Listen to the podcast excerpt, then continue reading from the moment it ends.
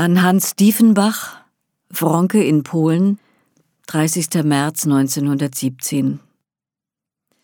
Lieber Hans, mitten in meinem mühsam aufgebauten schönen Gleichgewicht packte mich gestern vor dem Einschlafen wieder eine Verzweiflung, die viel schwärzer war als die Nacht.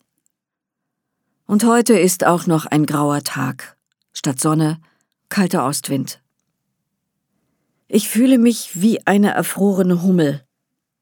Haben Sie schon mal im Garten an den ersten frostigen Herbstmorgen eine solche Hummel gefunden, wie sie ganz klamm, wie tot auf dem Rücken liegt im Gras, die Beinchen eingezogen und das Pelzlein mit Reif bedeckt?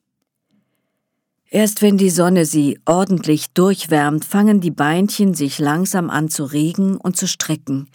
Dann wälzt sich das Körperchen um und erhebt sich endlich mit Gebrumm schwerfällig in die Luft.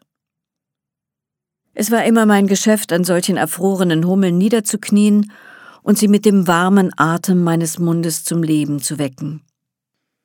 Wenn mich arme doch die Sonne auch schon aus meiner Todeskälte erwecken wollte. Einstweilen fechte ich wieder die Teufel in meinem Innern, wie Luther, mit dem Tintenfass. Wie froh bin ich, dass ich mich vor drei Jahren plötzlich in das Botanisieren gestürzt habe. Wie in alles, gleich mit meiner ganzen Glut, mit dem ganzen Ich, dass mir die Welt, die Partei und die Arbeit verging und nur die eine Leidenschaft mich Tag und Nacht erfüllte.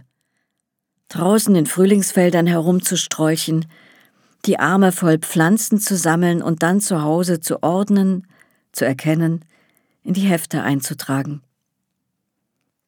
Wie lebte ich damals den ganzen Frühling wie im Fieber? Wie viel litt ich, wenn ich vor einem neuen Pflänzchen saß und es lange nicht festzustellen und einzureihen wusste? Ich wurde mehrmals fast ohnmächtig in solchen Fällen.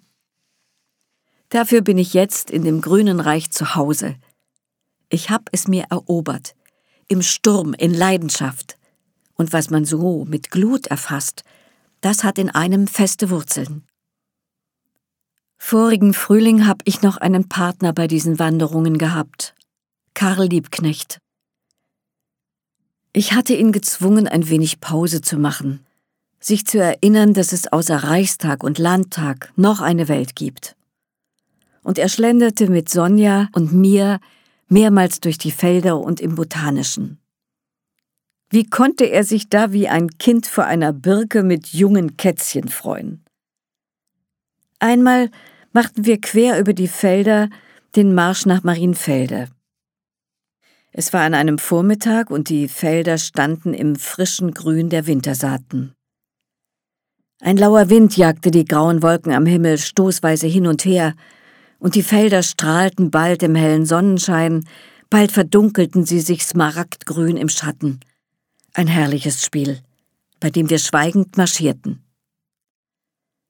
Plötzlich blieb Karl stehen und fing an, seltsame Sprünge aufzuführen, dazu noch mit ernstem Gesicht. Ich sah ihm erstaunt zu und erschrak sogar ein wenig. Was haben Sie? Ich bin so selig, antwortete er bloß, worauf wir natürlich wie toll lachen mussten.